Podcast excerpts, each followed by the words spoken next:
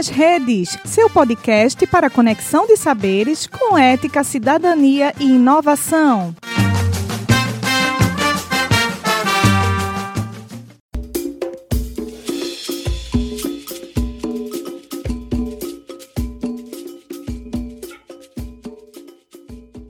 Começa agora a Segunda Feminista, um projeto do Grupo de Trabalho Gênero da Ampul Brasil. Olá a todas as pessoas que nos acompanham.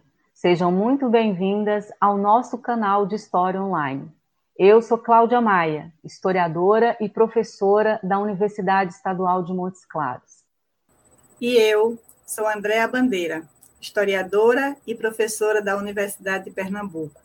Juntas, coordenamos esse podcast que pretende divulgar pesquisas e ampliar o alcance das narrativas sobre mulheres, gêneros e feminismos.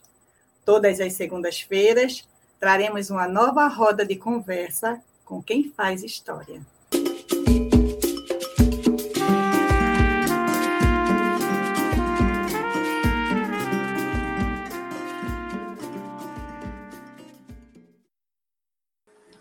No seu clássico texto Racismo e Sexismo na Cultura Brasileira de 1980, Lélia Gonzalez chamava a atenção para como o jornal, o rádio, a televisão e o cinema apresentam a mulher negra como naturalmente cozinheira, faxineira, servente, trocadora de ônibus ou prostituta. Mas no carnaval, ela é transformada na frenética e iluminada passista de samba, promovida a capa de revista, a principal focalizada pela TV e pelo cinema, por aí afora.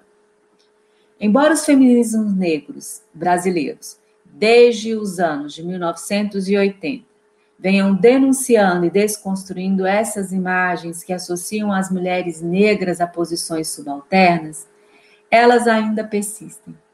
Daí a necessidade de abordar as tecnologias de gênero e de racismo, como o cinema, para desnaturalizar essas imagens e colocar em evidência imagens positivadas do protagonismo de mulheres negras. No podcast de hoje, vamos conversar sobre essas e outras imagens de mulheres negras no cinema. Nossa convidada Renata Melo Barbosa do Nascimento doutoranda em História da Universidade de Brasília. Bom dia, Renata. Obrigada por aceitar nosso convite. Fale um pouco sobre você, sua trajetória acadêmica e no movimento feminista para as pessoas que nos acompanham. Bom dia, Cláudia. Agradeço demais o convite de vocês de participar desse podcast. Falar um pouco da minha trajetória.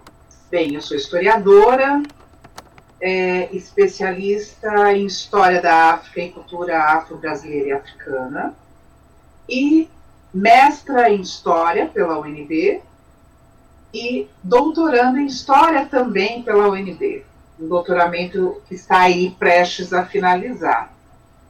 Mas a minha trajetória, ela começa, como de tantas outras mulheres negras, começa antes da universidade, pois eu entrei mais tarde na universidade. Eu primeiro fui bancária, depois trabalhei em multinacional, é, fiz teatro, é, participei de coral e dança.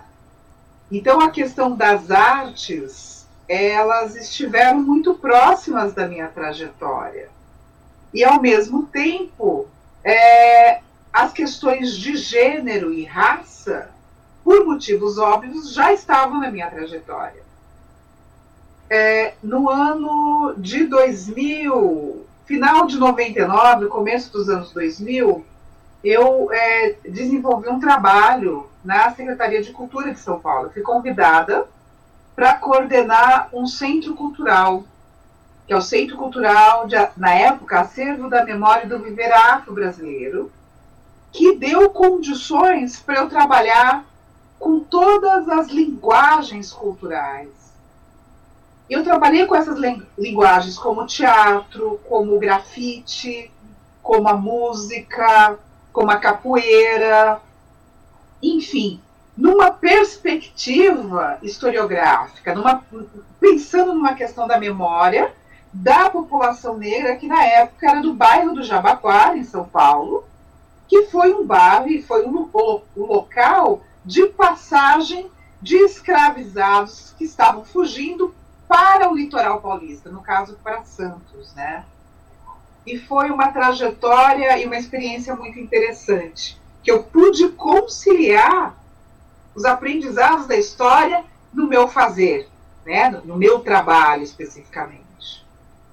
Desse projeto, eu fui convidada para tocar o projeto do Museu Afro Brasil, lá em São Paulo, também pela Secretaria de Cultura, e eu participei da elaboração e de que museu, de que tipo de museu, uma linguagem museográfica, nós iríamos trabalhar. E foi um trabalho interdisciplinar, é, desde a história como da literatura, da música, é, das artes plásticas, da matemática, da engenharia, para pensar um museu amplo e um, um trabalho, um projeto museográfico como é hoje e foi inaugurado no ano de 2003 em São Paulo, no Ibirapuera, pela curadoria do, do Emanuel Araújo, que é um artista plástico de renome, mas a ideia é falar sobre a população negra numa perspectiva que não fica congelada normalmente como muitas vezes aparece na historiografia e em tantos outros espaços, de contar a história da população negra a partir da escravidão. A perspectiva era começar a aguçar as memórias e os sentidos anteriores à escravidão. Começar a desconstruir essa imagem de população negra homogênea é, e congelada na história, que como se fosse uma única possibilidade. Foi um projeto muito querido, um projeto que eu tenho muito apreço. O meu papel na época, inclusive como gestora pública, era fazer com que saísse do campo das ideias e se materializasse é, de fato, porque nós, historiadores e historiadoras, ou quem trabalha com pesquisas, normalmente tem a, a questão é, das ideias muito aguçada e uh, a ideia era materializar. O meu papel, além das contribuições é, acadêmicas ou da perspectiva da história, eu tinha ali, naquele momento, um papel de gestora pública que fizesse com que os atores e atrizes necessários é, se comunicassem para o projeto é, realmente saísse a contento. É, quando houve as mudanças, houveram as mudanças políticas em São Paulo, era então a gestão da ex-prefeita Marta Suplicy, eu já havia, com, com, nessa posição, que eu era assessora é, na Secretaria de Cultura, além do Museu Afro Brasil, eu participava de discussões aqui em Brasília é, que remetiam a pesquisas que falassem da população negra, que se materializassem, inclusive, em políticas públicas.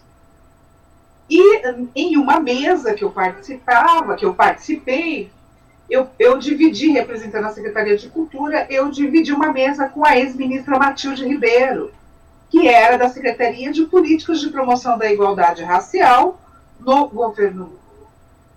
E na ocasião, ela me ouviu falar, gostou do meu trabalho e me convidou, é, tempos depois, para fazer parte da equipe dela aqui em Brasília. Isso foi final de 2004 para 2005, quando eu vim para Brasília para desenvolver um trabalho de assessoria que tinha um recorte é, numa perspectiva das políticas públicas com recorte cultural e racial. E, e, eu desenvolvi algumas pesquisas e alguns trabalhos junto à Unesco, junto a, a outras agências da ONU, pensar, por exemplo, qual era e qual, é, qual foi a influência do samba é, carioca para a população negra do Rio de Janeiro, a partir de uma perspectiva não de alegoria, mas de recorte de sociabilidades para a população negra. E, uh, e, e, o Samba Rural Paulista, que era um outro projeto, por exemplo, em São Paulo, os clubes sociais negros que aconteceram no Brasil a partir do final do século XIX, todo é, é, século XX, né? Temos é, clubes sociais, por exemplo, no Rio Grande do Sul, São Paulo e Minas Gerais, que são centenários, que eram espaços de socialização da população negra, lembrando que vivemos uma sociedade, sim, racista. E nessas pesquisas, eu agreguei a perspectiva dos feminismos, dos feminismos negros. Dessa trajetória, passando pe pelo governo federal, eu é, hoje estou é, é, fazendo meu doutorado e sou professora colaboradora do CEAM e é, trabalho com a disciplina Cultura e Poder em Relações Raciais, que é discutir essas perspectivas de gênero e raça é, dentro da universidade e com um olhar é, muito atento à história nacional.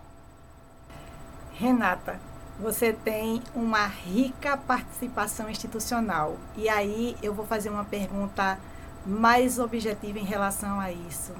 Durante o primeiro mandato do presidente Lula, a Secretaria Especial de Políticas Públicas para as Mulheres e a Secretaria Especial de Promoção da Igualdade Racial foram criadas e você atuou nelas. Fale-nos a importância desses órgãos e de sua experiência de participar deles. Houve retrocessos no Brasil no que diz respeito às igualdades sexuais e raciais com o fim dessas secretarias? Obrigada pela pergunta. É... Bom, a importância foi muito grande, porque naquele momento, e gostaria de deixar é, bem é, explícito, né, que tanto a Secretaria é, Especial de Políticas de Promoção da Igualdade Racial, que teve um status de ministério em determinado momento, e depois se tornou um grande ministério que agregou a Secretaria de Políticas para as Mulheres, a Secretaria é, é, de Direitos Humanos, enfim, a Secretaria da Juventude, isso no final é, da gestão da presidenta Dilma. Mas é, a Secretaria, por exemplo, de Políticas de Promoção da Igualdade Racial, ao qual eu fiz parte, como eu disse, que fui convidada em atuar a partir de, de a partir de 2005, é, foi um lugar que foi criado, espaço que foi criado a partir de uma grande mobilização histórica dos nossos movimentos negros do Brasil. Foi um espaço que foi criado a partir de uma reivindicação que aconteceu desde é, de Abdias do Nascimento, por exemplo, da década de 40, 1940, no nosso Congresso, é, é, passando por uma lógica e de uma perspectiva é, da negritude, de chamar e tentar desconstruir essa imagem do mito da democracia racial no Brasil, que no Brasil foi e foi construído como um projeto político de Estado, o país que não houve racismo como, por exemplo, os norte-americanos e a África do Sul.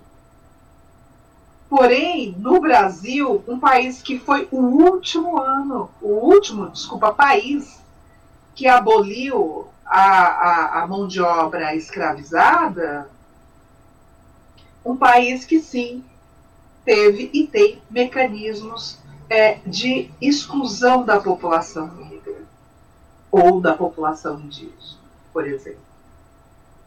É, então, a secretaria, a CEPIR, ela teve esse papel importante de pensar essas políticas, de é, dar um retorno para os movimentos negros e dar um retorno para a sociedade de tirar a máscara de um falso mito de democracia racial.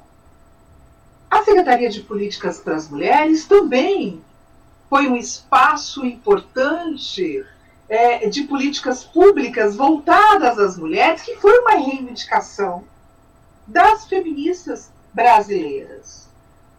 Podemos dizer que era um feminismo hegemônico que tinha a ideia de que é, os nossos problemas estavam ancorados apenas numa questão patriarcal e de uma disputa de é, é, espaços de trabalho, por exemplo.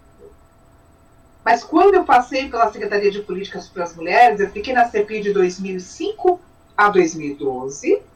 Depois eu fui convidada a desenvolver um trabalho na Secretaria de Políticas para as Mulheres. Eu fiquei de 2012 a 2015.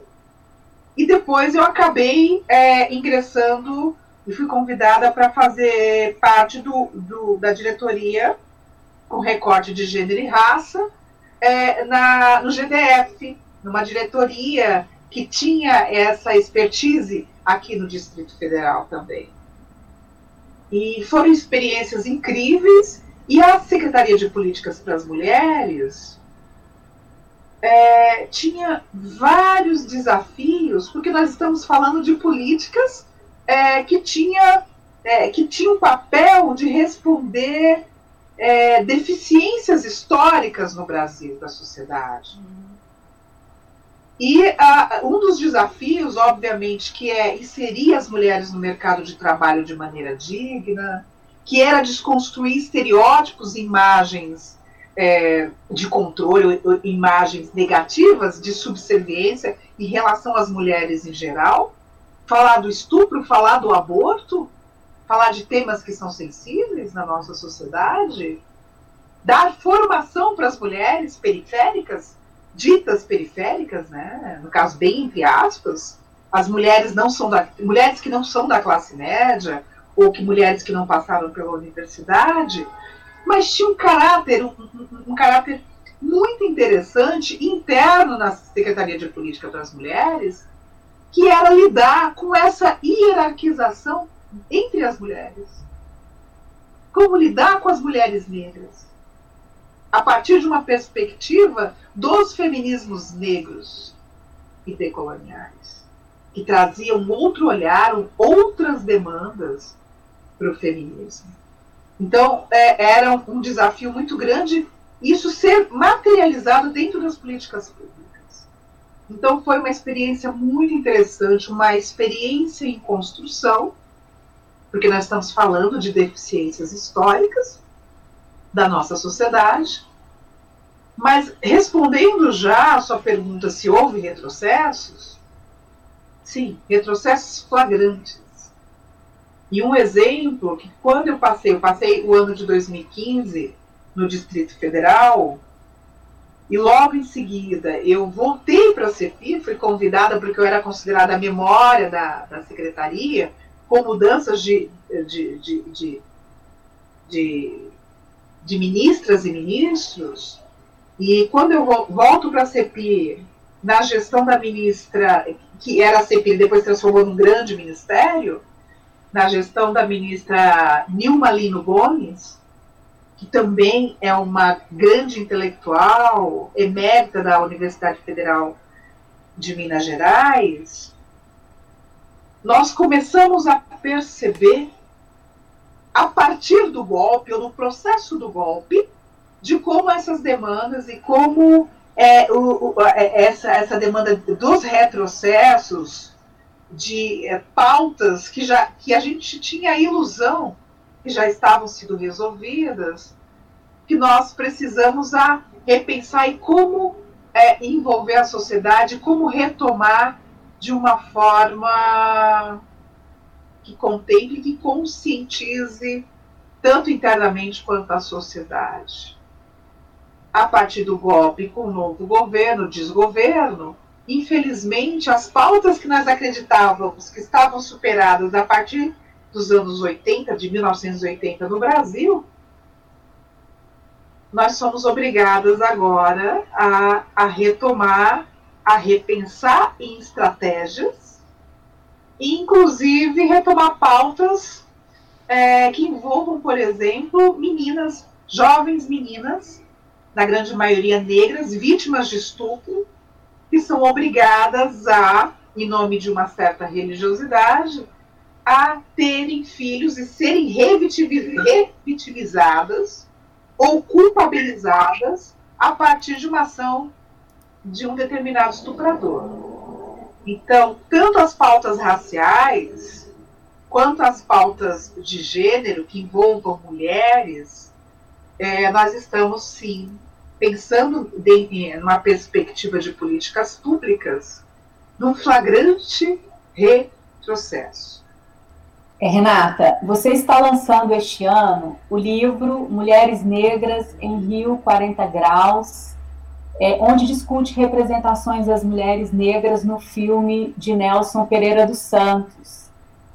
Nos fale sobre a história desse filme, do autor, especialmente sobre a história da sua pesquisa, ou seja, quais representações das mulheres negras o filme que você entende como uma tecnologia de gênero, né? Quais representações esse filme constrói? Esse livro, né, ele é resultado da sua dissertação de mestrado, como você já mencionou. Ok, Cláudia. Bom, esse é um trabalho que eu vou adiantar que eu tenho um grande apreço. Resultado, sim, da minha, das minhas pesquisas na dissertação de mestrado. E é, o filme Rio 40 Graus, primeiro, Nelson Pereira dos Santos, o cineasta. Por que, que eu escolhi Rio 40 Graus? Porque é, é, né, Rio 40 Graus e Nelson Pereira dos Santos, Nelson Pereira dos Santos ele foi considerado um precursor do cinema novo no Brasil. Através de Rio 40 Graus, que foi lançado em 1955.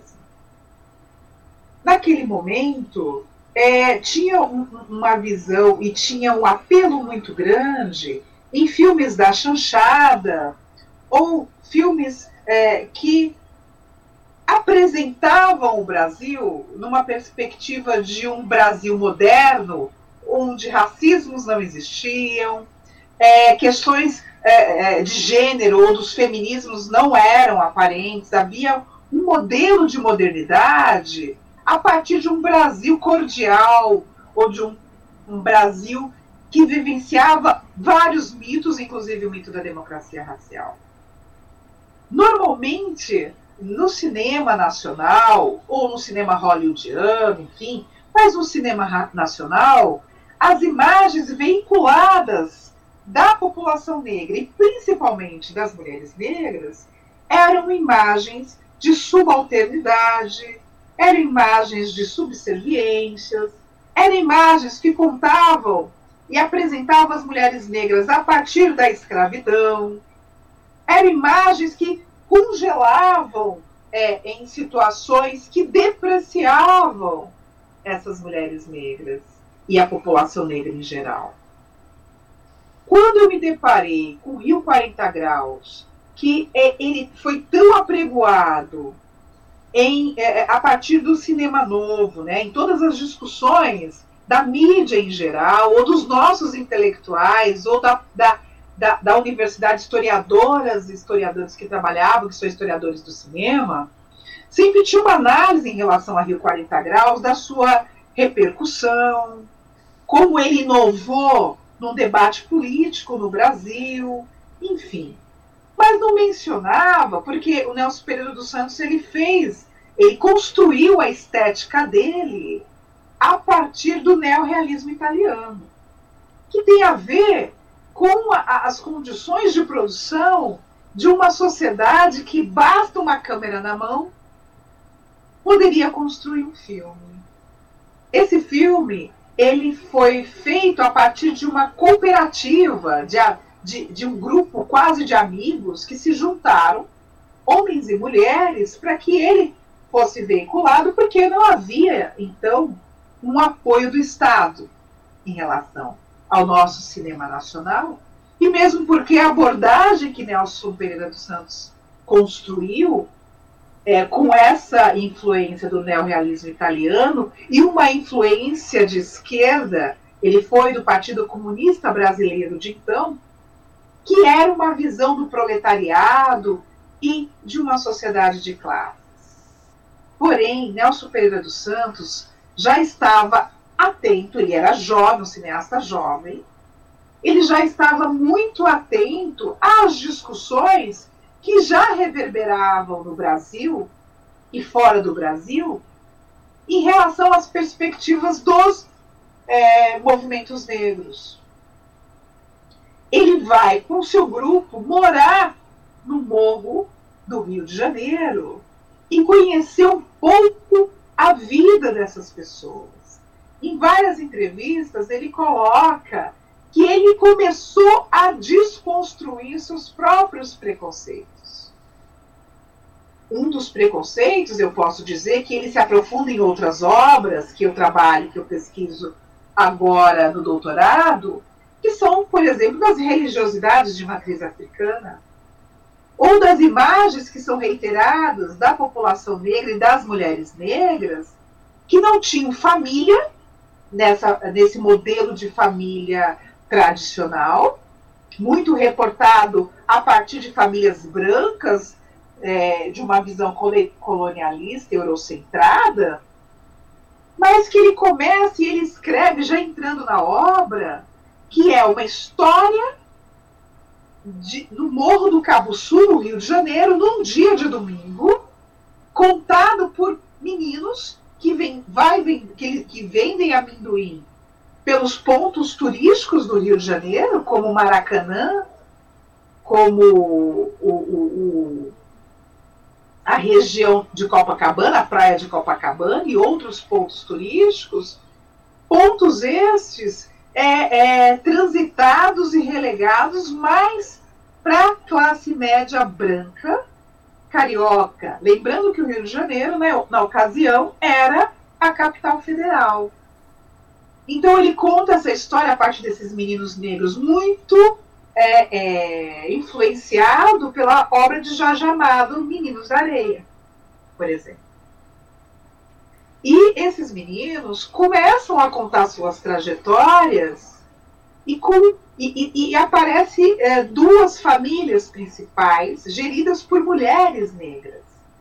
Então eu vejo e vou ler e vou perceber como Nelson Pereira dos Santos trata essas personagens negras. E o que eu percebo que, diferente de tantos outros cineastas, Nelson Pereira dos Santos trabalha com essas representações de uma maneira é, muito sensível e respeitosa a essas mulheres negras. Porém, o racismo no Brasil, ele tem as suas nuances e, e seu jeito de, de se aperceber, inclusive de uma maneira dissimulada, como diria o termo da historiadora Vlamira Albuquerque, que ela fala numa obra dela, é... Nelson Pereira dos Santos ele, ele, ele trabalha com essas mulheres, uma, duas mulheres negras de tez mais escura, uma mulher negra de tez mais clara, a dita considerada a dita mulata, e eu trabalho a desconstrução desse termo mulata como algo pejorativo, como tantas outras pesquisadoras têm, têm colocado, e, e falo um pouco da questão da sexualidade, como lida com a questão da sexualidade, mas adianto, ele trabalhou de uma maneira extremamente respeitosa. Porém, o protagonismo dessas mulheres negras se restringiram no morro do Cabo Sul. Nos pontos da nossa elite, nenhuma mulher negra apareceu, com apenas uma exceção na praia de Copacabana, que era uma mulher negra num tabuleiro vendendo os seus quitutes. E essa é uma das imagens de controle que nos colocam uhum. é, apenas em papéis, ou predominantemente em papéis de subserviência ou em papéis de hipersexualidade, como as mulheres negras da tez mais clara, as ditas mulatas. Renata, a literatura, o cinema, a televisão, o teatro, etc., reproduzem um estereótipo de mulher negra construído historicamente, ligando-as a espaços e trabalhos subalternos, como inclusive você acabou de nos reportar, onde elas quase sempre são as empregadas domésticas, a babá, a mulher do tabuleiro, a personagem cômica ou a mulher ou a mulata sensual da cor do pecado. Na sua opinião, a arte imita a vida ou a vida imita a arte? A arte deve ter um papel educativo e contribuir na desconstrução dos estereótipos raciais das mulheres? Como essa desconstruções afeta a representação do homem negro? Enfim, eu vou é, complementar do homem das mulheres negras. e a arte, se ela imita a vida ou a vida imita a arte. É uma relação de simbiose, é uma relação de troca. É, a arte ajuda a difundir certas representações, certa, certas imagens de controle, como é, fala muito bem a pesquisadora Patrícia Hill Collins. Como fala muito bem, traz essas reflexões a nossa intelectual negra, historiadora também, filósofa, é, psicanalista, Lélia Gonzalez, por exemplo. Como Bell Hooks, como Luísa Bairros, como Beatriz Nascimento, que foram intelectuais importantes que já refletiam esses temas lá atrás, dentro de uma perspectiva dos feminismos negros ou dos movimentos negros. É, mas é, nós temos uma, uma tendência, a universidade, calcada nessa visão colonialista e eurocêntrica, não coloca, é, normalmente não é discutido na nossa formação acadêmica, na nossa formação básica, uma bibliografia ampla que conte a história dessas mulheres, dessas figuras, que tanto contribuíram que trabalharam com conceitos caros para entender a nossa sociedade.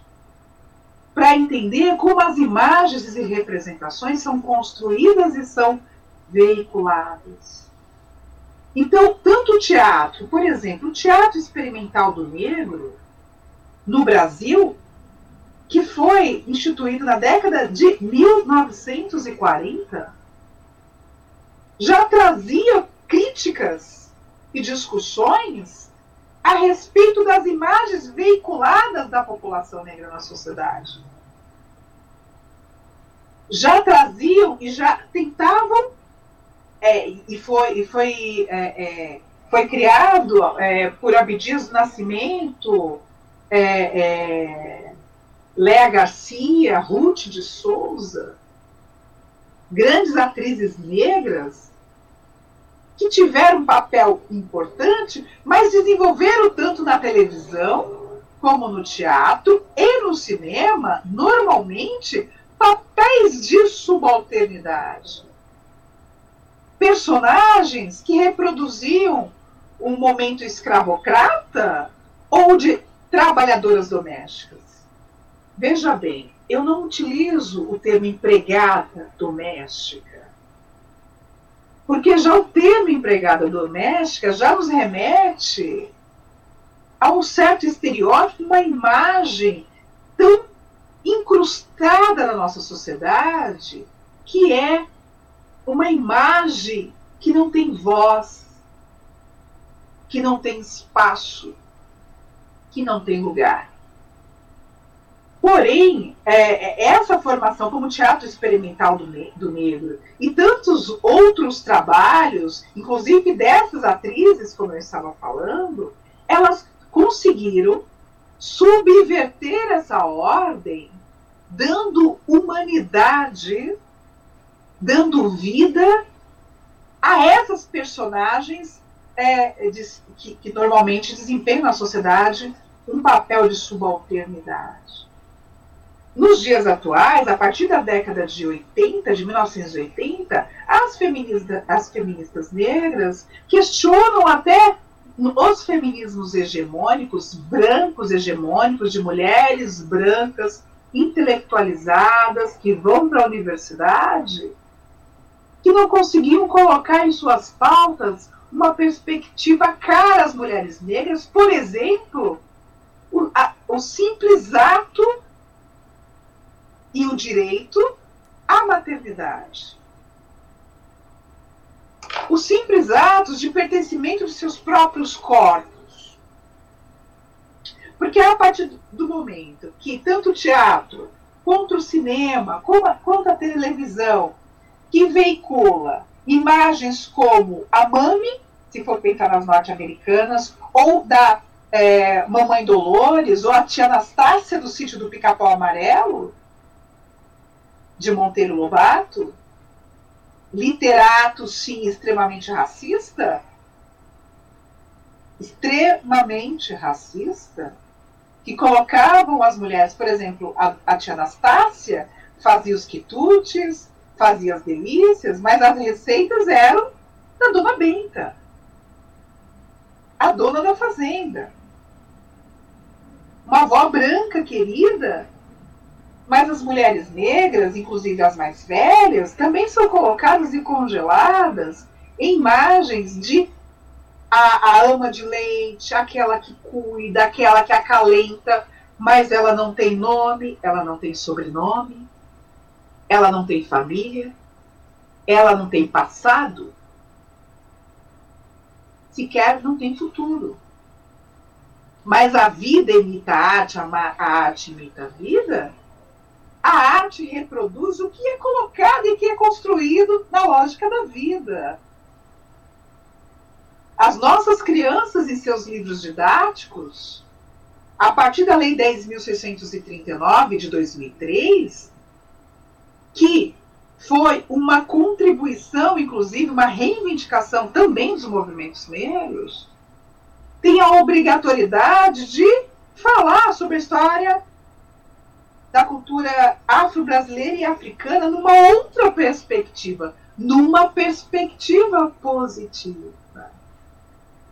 As cotas raciais na universidade, também num projeto de ação afirmativa, que vem de uma deliberação de 2001 da Conferência Internacional de Durban, também traz, e o Brasil foi signatário, de começar a trabalhar um Estado que inclui a população negra de uma maneira positiva. E as cotas raciais traz um público de alunos e alunas, não todos, porque nós somos, não somos homogêneos, porque lembrando que todos, todas nós somos formadas por essa lógica eurocentrada.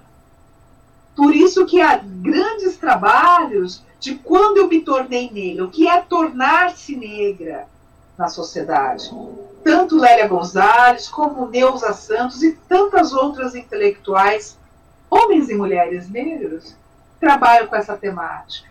Porque nós fomos forjados e o cinema, as histórias em quadrinhos, a literatura, a televisão, inclusive os jogos é, os jogos, os jogos de computador da nossa juventude, normalmente, quando reproduz, tem alguns jogos que o bandido sempre é o negro.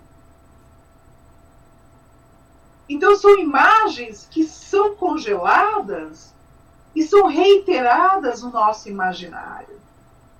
Porém, nós, tantos movimentos negros e com tantas outras pesquisas e as falas, nós estamos no século XXI, com tantos retrocessos, são retrocessos que, inclusive, é, não têm condições de calar, inclusive, algo que até há pouco tempo era inadmissível uma mulher negra usar os seus cabelos crespos sem ser ridicularizada. E nós sabemos que nos dias atuais, em meio à pandemia, nas redes sociais, mulheres negras que têm grandes visibilidades, e aí desmonta a tese de que no Brasil não há racismo, e sim uma questão econômica e social, desmonta a tese porque mesmo as mulheres negras ou homens negros bem-sucedidos, o racismo está ali presente quando ele é ridicularizado pela sua estética negra, que hoje é, nós tanto valorizamos e fazemos questão como bandeira política de nos valorizar e falar e tocar o dedo na ferida através, por exemplo, de nossas pesquisas e, é, e com a, o advento das cotas raciais, a maioria dos estudantes negros e negras sabe o que é ser excluído e, e ser visto como a, o outro ou a outra dentro dos espaços de poder. Então, não sei se eu te respondi, respondi a pergunta, mas é isso. Um está ligado com o outro, é uma relação simbiótica. Renata, então a gente já está caminhando para o fim dessa nossa conversa, que está muito boa, né? É, voltando ao seu trabalho, Renata, sua pesquisa, os estudos sobre raça e cinema não são recentes no Brasil. E parece que a grande novidade tem sido pesquisas como a sua, que interseccionaliza gênero e raça para entender as representações cinema, cinematográficas, né? Claro que muitas outras representações, mas aqui nós estamos falando mais especificamente do cinema. Por outro lado, o Brasil vive uma efervescência da cultura negra. Como o feminismo negro brasileiro tem afetado tanto o campo acadêmico, né, o campo da pesquisa, quanto o da cultura? Ele tem influenciado de uma maneira positiva para ajudar a pensar e desconstruir certas verdades. No meu próprio livro, eu, o que, que eu percebi?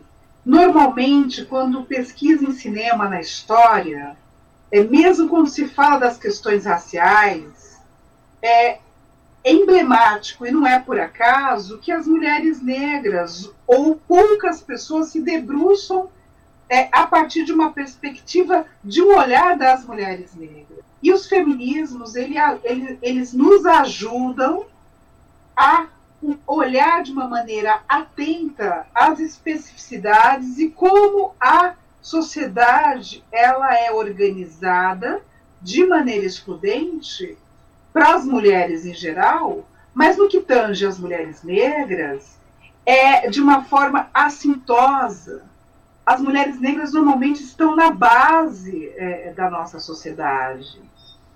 As mulheres negras, elas têm perspectivas que vão além do que é, os feminismos hegemônicos colocam.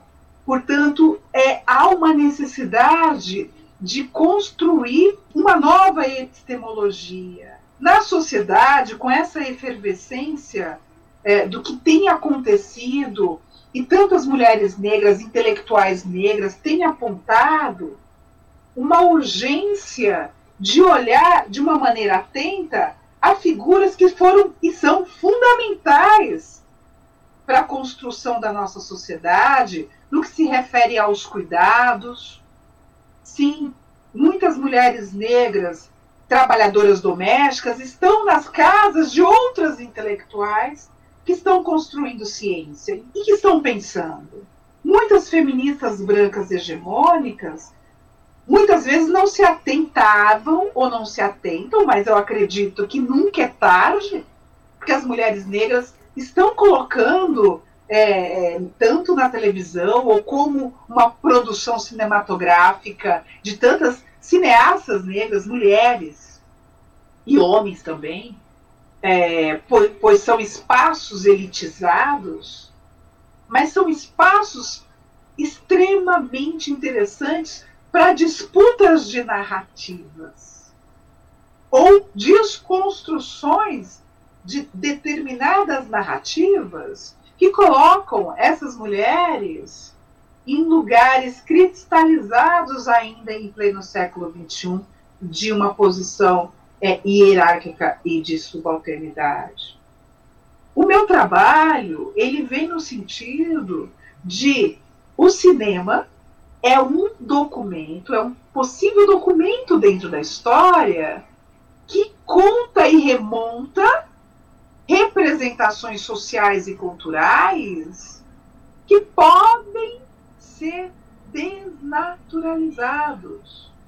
Falar de um cineasta de renome como Nelson Pereira dos Santos, por exemplo, que participou, inclusive, também, foi da Academia Brasileira de Letras, que teve uma produção cinematográfica ampla no Brasil, que é, é, representou o Brasil em vários e vários festivais de cinema, mas era um homem branco, sensível, porém também imbuído dessa lógica da democracia racial que colocavam essas mulheres, mesmo que de maneira respeitosa, mas em espaços e lugares que serviam, por exemplo, como escada, que é um termo utilizado no teatro ou na televisão, enfim, nas artes, como escada de protagonistas mulheres ou homens brancos.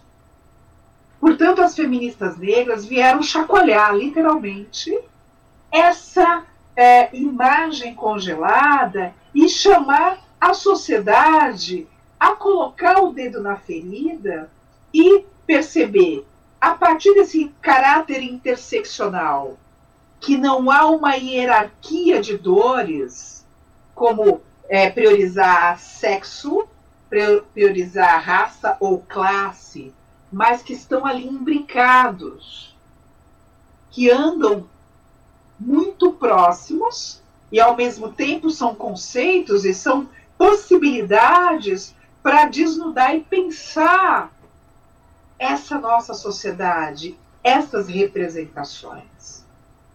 Tão necessárias ainda a serem desconstruídas. Então, os feminismos negros, eles vêm, inclusive, de forma sensível, inteligente, a, olha, olha, há um, uma outra forma não homogênea de olhar historicamente a nossa sociedade. Estamos caminhando para o final dessa conversa, em que a Renata nos presenteou com o seu conhecimento sobre cinema e representação da mulher negra, uma temática que nos atinge muito profundamente, porque somos marcadas pela pele. A pele é o nosso extremo no mundo e a nossa fronteira com a outra pessoa. Ao mesmo tempo, ela não pode nos limitar. Nas experiências de ver é onde aprendemos quem somos. E nesses espaços de imagens, podemos inversamente gravar outras representações, novas identidades. Grata pela presença da Renata, grata também a todos que nos acompanharam no programa de hoje. Bom, eu gostaria de agradecer imensamente o convite de estar com vocês nesse podcast. Agradecer a Cláudia Maia por esse convite e é, dizer que o cinema é uma forma de analisar a sociedade. O cinema é um documento. A partir do momento que nós utilizamos o cinema, que é um canal de representações, de diversas possibilidades e leituras, podemos sim, é, a partir de um, de um conceito, é, dos de conceitos que os feminismos negros trazem na nossa sociedade, que a perspectiva interseccional traz na nossa sociedade, é, nos atualiza e nos ajuda a desconstruir certas verdades e que nós mulheres negras nós somos múltiplas. Nós mulheres em geral nós somos múltiplas, mas uma sociedade ainda calcada é, no racismo estrutural e no racismo institucional ainda é há uma grande importância em fazer essas discussões a partir de um, de um objeto como o cinema, que entretém e que nos faz também pensar em que sociedade nós vivemos e em que sociedade nós queremos. Muito obrigada, despeço, é, mais uma vez agradecendo ao convite dessas mulheres maravilhosas. Renata, muito obrigada por essa conversa. Bom, para conhecer um pouco mais sobre a pesquisa da Renata, sugerimos a leitura do livro que a Renata publicou esse ano pela editora Apris, Mulheres Negras em Rio 40 Graus, representação de Nelson Pereira dos Santos. Obrigada também a todos que nos acompanharam hoje. Esperamos vocês na próxima Segundas Feministas. Até lá! Gostou do programa? Não esqueça de seguir nossas redes sociais e curtir esse episódio. Até a próxima!